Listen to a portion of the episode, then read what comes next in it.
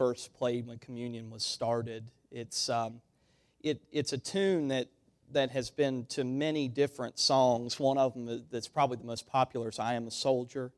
I couldn't sing it, I couldn't even give you the lines for it because when I think of that song, I think of, um, I think of a song that was written by, uh, the lyrics that were written by Gloria Gaither, uh, and they entitled the song I Then Shall Live.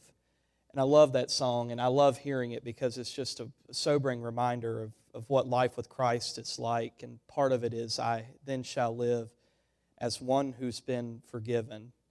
I'll walk with joy to know my debts are paid.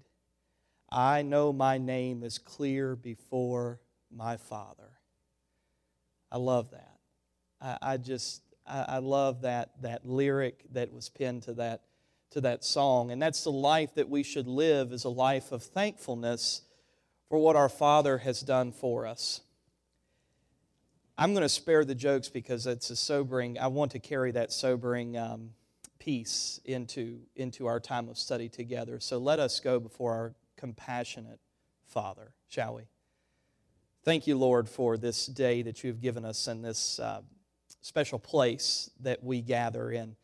Uh, many of us every, every week, some maybe for the first time. Uh, Lord, but whatever has brought us here, what a special place it is, and not because of the building. The building has, has no significance aside from the people that gather here and the spirit that's united when these people gather, Lord. You tell us that where two or three are there, you are in our midst. And we thank you for that promise. Lord, we have surely felt you already today. And pray that we continue to feel you, especially at a time like this, where we listen directly to the words of your Son spoken through the word that you have preserved for us today. I'm so thankful, Lord, for the word that you give us and for the word that blesses us and that uh, also at times convicts us. But Father, even in our conviction, I pray that you would bring comfort uh, Lord, that we might know that you're not some God demanding that things have to be a certain way just because you have the ability and power to do, though you have every right to do so. No, you're a God who, who shares with us the way life should be because you know best how it works. You know best how it operates, for you're the one who set it into motion. And even though sin entered the world, your properties are still intrinsic in it, and you are very much here. Lord, and I just pray that you will help us through this word this morning and the collective word that we read throughout the week and the prayers that we have in the studies and the times that we gather together with other believers to, to be in your word, however it is received in our, in our lives, Lord, that it would come together this morning in these moments in the powerfulness of not the speaker, but of the element of preaching that you have ordained with, with that special power, Lord, that speaks to the heart of us as only your Spirit can do. Lord, open our eyes to your ways, open our hearts to your Spirit, open our ears to your truth. And then, Lord, once those things have opened and received you, may the times when we open our mouth be the things of you that bless your name and bring others closer to you. I pray that you bless this time through your Spirit. In Christ we pray. Amen. If you would, please open your Bibles with me to Matthew chapter 6. Matthew chapter 6. I would implore you to, to do that. Uh, if not uh, in your particular Bible, there's a Pew Bible. The scriptures are also in the bulletin as well as on the screen for you this morning. Uh, please join in the reading of Scripture with us today as we study God's Word together. And as you're turning, I'm looking very much forward to this series that we are going to be embarking for the next several weeks as we learn of how we can have wonderful, intimate, deep, personal, spiritual, blessed conversations with God. Shall we read the scriptures together this morning? Matthew chapter 6, beginning in verse 5 and reading through verse 15. And when you pray, do not be like the hypocrites, for they love to pray standing in the synagogues and on the street corners to be seen by others. Truly, I tell you, they have received their reward in full. But when you pray, go into your room and close the door and pray to your Father who is unseen. Then your Father who sees what is done in secret will reward you. And when you pray, do not keep on babbling like the pagans, for they think that they will be heard because of their many words. Do not be like them, for your Father knows what you need before you ask Him. And now, for those of you reading the NIV, we're going to switch over to the King James Version as we read together the, uh, as we read together the words of the Lord's Prayer. This is what Jesus said. After this manner, therefore, pray ye. Why don't we do this together? Why don't we pray this scripture aloud? Our Father, which art in heaven, hallowed be thy name. Thy kingdom come Thy will be done on earth as it is in heaven. And give us this day our daily bread, and forgive us our debts as we forgive our debtors. And lead us not into temptation, but deliver us from evil. For thine is the kingdom, the power, and the glory forever and ever. Amen. For if you forgive other people when they sin against you, your heavenly Father will also forgive you. But if you do not forgive others their sins, your Father will not forgive your sins. What a weighty passage from the Word of God. Two tadpoles, Ted and Todd, hatched from the same batch of eggs. Getting good already, isn't it? They swam around excitedly, wiggling their little tails with great enthusiasm they swamp up to their mom and they exclaim, Look what we can do! Look what we can do! The mother frog looked at the two tadpoles with great pride and called them closer. She then explained the process of metamorphosis and how they will eventually lose their tail and grow legs. This news impacted the tadpoles differently. Ted was excited about the future and he continued to swim with energy and enthusiasm, occasionally looking back to see when his legs would start forming.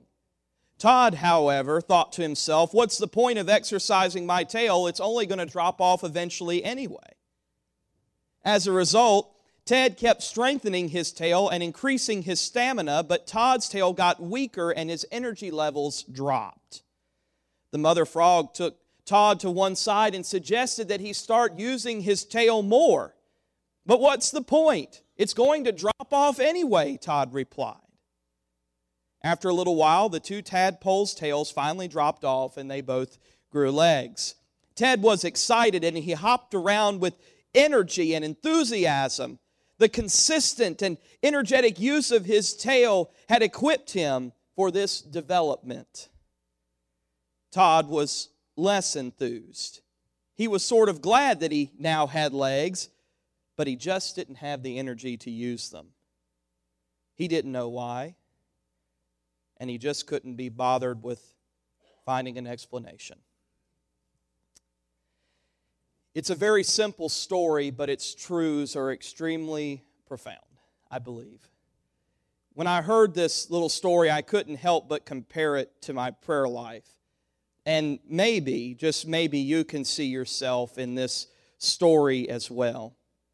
We really are one tadpole or the other when it comes to our spiritual life.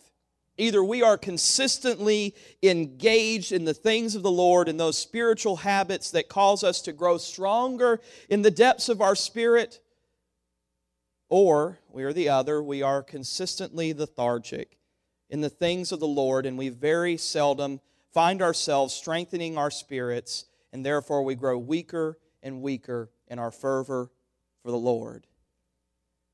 At first, you really can't tell much difference between the two when you look at them, even sometimes when we look at ourselves. But what makes the difference, however, is when times of trial and testing come, when standing in and for the Lord is required. You see, if we are rooted in Him, our stamina, empowered by our spiritual fervor, causes us to stand when many others have fallen down. But if we are not rooted as we should be, we find that we don't stand for long. We run out of energy and collapse under the load and pressure that Satan, sin, and temptation puts on us. We find ourselves to be like the lazy gardener that planted that did not plant new bulbs this year expecting last year's flowers to come back up and look and smell as good as they did in years past this year. I just want to tell you all and make a confession that I do not set out in my sermons to make people feel uncomfortable. That's not my goal. Uh, if the scriptures make us feel uncomfortable, that's just a byproduct of how the Lord convicts and pulls our ourself to Him. Again, I, I don't set out to make anyone feel uncomfortable, but can I be honest with you this morning? This topic of prayer causes me to feel a little uncomfortable to be perfectly honest. Because I, I preach it as one who has not arrived. No, I am someone who desires to be there. And I reckon that if I feel uncomfortable in this place this morning, there's probably some of you who might feel the very same way. So, if at any time you may feel me stepping on your toes, so as it is to say that we have put it at, at times, please know that I was aiming for your heart because mine's been touched already. My heart has been stepped on in the planning of these messages as I looked at the scope of them, and then in the specific study of this in my reading of the scripture and the books of those who have devoted themselves to prayer, um, I find myself desiring to be there more than I find myself being there now. Again, my, my heart has been touched in the preparation of, the, of this, and I know more messages, and, and, and I hope that, that all of us will not find strength in, in my words, but in God's words that He will bring us. And as Paul said, I strive and strain for perfection in the book of Philippians. Let us never feel as if we have ever arrived at a state of perfection or contentment in our spiritual and prayer lives. Because let me tell you, folks, Satan will notice where we have settled like concrete in our spirit, and he will seek to break us apart with one proper strike of his chisel in a part still yet weak for God. Church prayer is one of these ever developing portions of our life. Prayer, in its very basic essence, is a conversation with God. And as Brother Gary put it, I love how the Spirit flows. And William said the exact same thing this morning in Sunday school. Prayer, communicating with God, a conversation with God, it is a privilege. That's what it truly is. Prayer is a privilege. And I believe that when we see prayer in this light, when we see it as a privilege, it will perhaps change our attitude toward prayer. It will help us do an about face from where we may be now to where we, where we start to ought to be. And can any of you, though, when talking about privilege, can any of you remember your parents maybe using this line on you? It's not a right, it's a privilege. Anybody ever hear that? Come on, raise a hand. There's a lot of you who have heard that, and I include myself in that. It's not a right, it is a privilege. Now, when you talk about your parents, maybe they were referring to watching TV. Maybe they were talking about going on a, a school trip. Maybe they were talking about driving the car. It's not your car, it's their car. And they'll remind you that their name is on the title, right? It's not a right that you have to this car, it is a privilege. It is a privilege. Let your imagination run wild with that one of, of the times that maybe you heard that or something to that nature. But now rein it back in and, and don't let your mind run wild, but think about a time uh, of sin. And I will think about a time of mine. Think about that sin that sadly keeps coming back to you. I'll think about mine. Because sin, whatever it is, whatever you may call it, whatever name that it has, whatever thing that it is in your life, sin is what separates us from God it's our wrongs, it's our past mistakes, and at times, it may even be our present mistakes. And what we deserve for these past and present mistakes and future mistakes as God allows us to live life beyond this time and beyond this place, if, if He so chooses, what we deserve for those things, for our sin, is, is death. The scriptures make that clear in the book of Romans, chapter 6, and verse 23 For the wages of sin is death. That is what we deserve. Death is what we deserve for our sins, for our wrongdoings, and our past mistakes. But, as it goes on to say, but the gift of God is eternal life through Christ Jesus our Lord. That is not what we deserve. Church, that is what we are privileged with is eternal life through Christ Jesus our Lord. What we deserve is death, but what we are privileged with, not our right, but our privilege, is eternal life through Christ Jesus our Lord. Listen to how the apostle John put it in 1 John chapter 3 and verse 1. This verse right here gets my motor going. I hope it does you too. See what great love the Father has lavished on us that we should be called the children of God. And that is what we are. I love that passage, don't you? Why don't we say that together, shall we? See what great love the Father Oh, you're not doing very well. Let's you, come on, you children of God. If you're in Jesus Christ, you got to read this passage with the gusto because you you have been privileged with Jesus. See what great love the Father has lavished on us that we should be called children of God, and all voices raised, and that is what we are. Amen. We are privileged with Jesus Christ. That is what we should be called, church as children of God because of the privilege of Christ. Church, I don't know if you realize this or not. I'm sure many of you do, but let me just remind you that Christ did not have to come, but He did. You see, He did not have to die, but He did.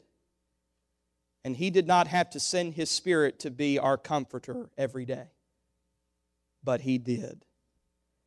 And because He did, all these things and so many more. We are greatly blessed. And may we never, church, never fail to remember this privilege of knowing God, all because of one man who lived and died a sinless life, and his name is Jesus. Church, we need to thank God because of Jesus every day that we are not receiving the punishment that we deserve, but the grace that we are privileged to have. And that's really where prayer starts. It starts with thanksgiving. If we can think of no other words to say to God in prayer, we need to say, Thank you, Lord, for Jesus. If we can think of nothing else to say, may we say, Thank you, Lord, for Jesus. And as Brother Gary said, that changes the demeanor. Satan tries to keep us from praying, he tries to keep us from thinking about Jesus. I know I can say it's so true in my life. You want to distract someone who loves and believes in Jesus and knows that everything will be all right if we just simply trust in Him? Get that man or woman to stop thinking about Him. Church, if we have nothing else to say, nothing else to pray, may it even be simply these words Thank you, Lord, for Jesus. I know I've invited a lot of participation this morning, but that's what prayer is all about. It's participation of us in God. Sorry to make you feel uncomfortable, but we need to pray. Say this together. Thank you, Lord, for Jesus. Say that again. Thank you, Lord, for Jesus. Just one more time. Thank you, Lord, for Jesus. I don't know any other name that's sweeter than that that just simply rolls off the tongue other than, than Jesus. They were really right when they wrote the song, Jesus, there is something, something about that name. You know, Jesus said something very powerful in this passage that I did not pay much attention to until someone recently pointed it out to me, and we find it in verses 5, 6, and 7. Jesus said, And when you pray. Three verses all start with the same thing. Okay, one starts with but, but just go with me here. They're both conjunctions. and when you pray, every single one starts with that three times and three has a very is a very uh, meaningful number in the scriptures it has great significance it means pay attention and when you pray but when you pray and and when you pray and and in my studies before i really hadn't paid much attention to that passage i just or those verses those words of jesus i had simply just passively in my mind thought for many years that jesus was saying whenever you feel like it pray you know, when, whenever, whenever you feel like it, just do these things. Or, you know, whenever it comes about you to pray, sort of lackadaisically, that's in my mind sort of how I felt about it. Uh, and that's what I was told that no, no, there's, there's really a vast difference between what you think and what Jesus was, was really saying. And it, it is so true. No, Jesus' words, when he says, and when you pray, and he says these things three times, Jesus' words connotate regularity. Jesus' words connotate regularity. Essentially, he assumes that his audience is praying, that prayer is a normal and regular part of their lives as people who follow and serve the Lord. And then he gives upon these people that he knows are already praying additional instructions as how to strengthen those personal and intimate times with the Lord. And when you pray, these are things that you can do to draw you closer to the heart of God, is what he's saying. When you pray, don't look at everybody else who are praying these ways. Pray these ways when you pray, so that it might be meaningful and powerful and impactful for you when you come to the throne of God. That your prayers are not about you, but they're, they're about him. He assumes regularity when he speaks to them. And before we go too much farther, I'd like to stop and pause for a moment of spiritual assessment. I want us to think about the habits that we have in our lives and the things that we do regularly on a regular basis, as we say. A few things I thought of that I do regularly that I assume and hope that you all are doing too brushing my teeth, bathing with soap, eating, my most favorite in that list, as you can well tell. Spin around and show this side and my least favorite would be, anybody know? Exercise. That's right. Oh, I don't like you. No, I'm just kidding. I'm kidding. I love it. No, it's obvious. You know, that's my one of my least favorite things to do. You know, and I, I assume that it's for some of us, it's just not a, a high priority. But these are these are habits that are that are beneficial for our lives when done on a very I'm just picking on a very regular basis. They are they are things that are very are very positive. They yield positive results for us. But think about it this way: what what if you were only to do these things every now and again? You went long periods of time without brushing your teeth, bathing with soap, eating, or even exercising. If you went long periods of time without doing these things, what do you think would happen if you were to just do it every now and again? Think about how often you and I pray. Gets a little scary, doesn't it? So, this is what it might be like. Brushing our teeth every now and again might take the edge off the bad breath, but the gum disease lying beneath the surface will eventually rot our teeth away and we'll have no teeth to brush. Not bathing with soap and just washing off with water, if that's even done, will remove much of the appearance of dirt, but let me tell you, stank runs deep. It don't just go away. Eating every now and again will provide a small nourishment in the moment while we are still largely suffering from malnutrition that is causing our bone and muscle density to waste away to nothing. And then one day of exercise to cover up months of not exercising will make you feel as if you checked off the New Year's resolution box but without further regular exercise, that Snickers bar we treated ourselves to when we finished exercising will undo any good that we may have ever done. So it is as these things in life as it is with prayer in our spiritual lives. Regular prayer, a habit, mind you, that is not done begrudgingly or intermittently, Again, regular prayer, a habit not done begrudgingly or intermittently, will bring joy as we talk to our Creator and our Savior as we go about our lives. And it will set down roots in the Lord that no storm can dredge up, for we shall rest in the promise that no one can snatch us out of the Master's hand. Amen. I want you to listen to these words from a great book on prayer that I really enjoyed. As Jesus well knew, everything else that occupies the church's time and energy will be lacking in power and blessing, and the fragrance of God's presence will be missing if prayer is not kept first. Too often, however, we put the cart before the horse by making prayer an add on, an afterthought, a bonus feature to what we're already doing, placing our own work ahead of God's. But this puts us on a path to eventually becoming dead churches with lifeless worship, featuring well presented but powerless sermons delivered to lukewarm, distracting members who live in a sinful defeat and share superficial fellowship with one another. And this, very sadly, is the state of much of the church at large. It's not because we don't mean well, though. We do. We work hard, we do our best. But that's part of the problem. God never intended for us to live out the Christian life or accomplish His work on this earth in our own wisdom or strength.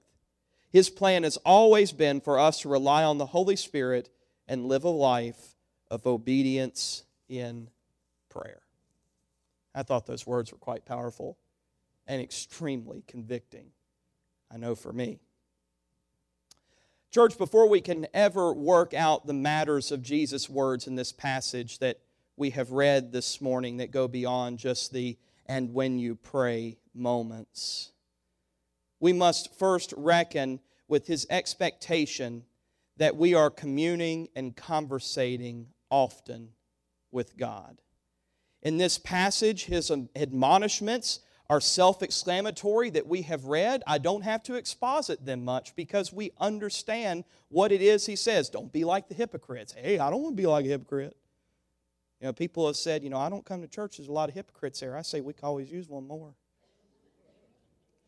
Now, we understand that when Jesus says, don't be like the hypocrites, or when you pray, go and pray in private. Those things are self exclamatory. When he said, when you pray, pray like this, it's very self exclamatory.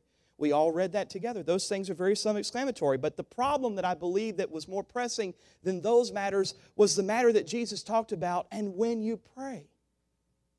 Because God just assumes that we're going to do these things because of what He's done for us. He wants us to do these things. And it's not for His benefit. I hate to tell you, church, serving Christ and living for the Lord is not egocentric on our part because I don't know if you know this or not. This may rock some of your world, but God don't need us. He doesn't need us to be happy and content. God is perfection. He is happy and content in Himself. He is happy and content in who He is. But He wanted to share who He was with someone, and that's why He created. He wanted to share who He was and His joy and His majesty and His perfection with someone who would appreciate Him. That's why He created. God doesn't need us to be happy on His own but He wants us to be happy with Him. And when we don't commune with Him, when we don't walk with Him in the cool of the day, as it said Adam and Eve did, whenever that cool of the day is for you, every day, we're the ones who miss out. And God's heart hurts, not for Himself, but it hurts for us. Because we know, He knows that we are missing out on a wonderful wonderful blessing. Again, his admonishments in this passage are self exclamatory, they are straightforward. His explanation of forgiveness is poignant.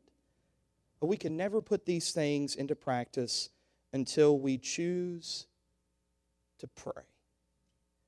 If for no other reason than to say thank you again for sending Jesus, as the song we sang said, to save a wretch like me. And we pray, church, we need to pray collectively as a group, but personally in our lives as they are raised together. It only becomes the church when we come together and we bring our lives, we bring our, our spiritual walks, we, we bring our even our frailties and our, our hurts and our pains. Whenever we come together, that's the church. When we come together, and we come together especially in prayer, that's when we find ourselves to be rooted and built up in Him, strengthened in our faith as we were taught, and overflowing with thankfulness, if for no other reason, church. We are thankful for Jesus. Because that's not just where it starts in our prayers Church, Jesus is where it all started in our heart. And that's why we pray. Let us pray now. Father, thank you for this day and all of your blessings, for bringing us here together to worship and to praise you as we have done. And we continue to worship and praise you even now. We do that with our lives. Lord, we do that with the lives that we live every day Every breath is an opportunity to worship, to live as you have called us to live. We worship you by doing what we were created to do, and that was to be in fellowship with you and to live to serve you, that others might find you to be a wonderful Lord and Savior as we have. Lord, every day, every breath is a moment and an opportunity for worship. Lord, let us find that in our lives that there is nothing that we can do aside from you. Help us, Lord, more quickly to realize when times of trial and testing come, but even when things are going well, when things couldn't be any better. Lord, not to forget you, but to still make you a very avid part of our day, of our thoughts and our actions. To think constantly, what would Jesus do if he was me? Lord, help us to be thankful for Him, that we might be rooted and built up because of that thankfulness for Jesus.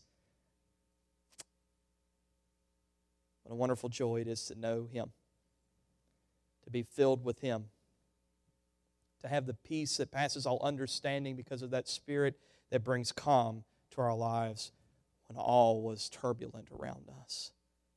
For the peace that He brought when He settled our accounts on our behalf that we didn't get what we deserve as death, but that we get what we are privileged with an eternal life.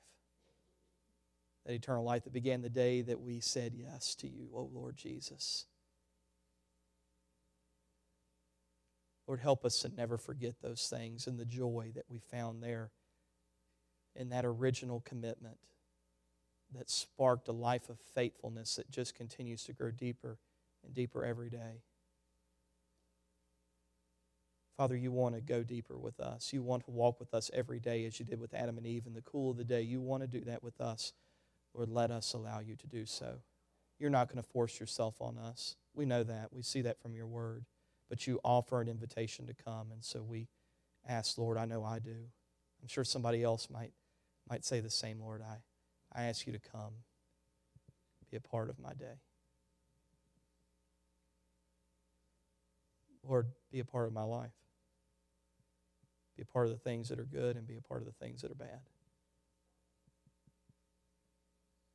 Lord, that you might be found in the whole of us and not the part.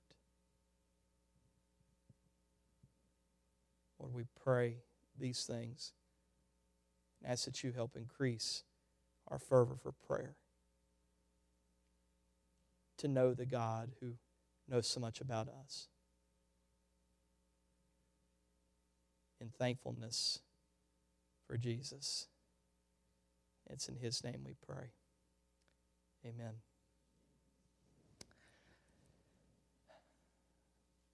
If there is something in your life that you need to pray about, pray for, something you haven't given to God, may you do that today. I don't know what it is. Maybe as I just prayed, maybe you need to invite the Lord into a more special and prominent place in your life every day. Lord, make yourself present today. If that's, if that's a prayer that you have, I, I pray that you will pray that and you will ask Him to walk side by side with you because He desperately wants to. He just wants you and I to want to as well. If you have never prayed and asked God to be the center of your life, to ask Jesus to come into your heart to fill your days, by grace through faith and baptism, may you walk in newness of life. May you make that commitment. May you say today, Lord, I want to start walking with you. If you've never, never asked the Lord to be a part of your life, never asked Jesus into your heart, I pray that you'll begin by doing that today. It's the best prayer that you can pray. It's the only thing the Bible tells us that makes the angels in heaven rejoice. It's for one lost sinner saved. The Bible tells us that. If that's you, make the angels in heaven rejoice today. And if there's just some need in your life, maybe the life of somebody else that you love and care about, don't go around carrying the weight of that burden on your own. But give it to Jesus, for he said his yoke is easy and his burden is light. Whatever your need might be, I pray that you'll come and you'll bring it to Jesus, laid at the foot of the cross today as we stand and we sing.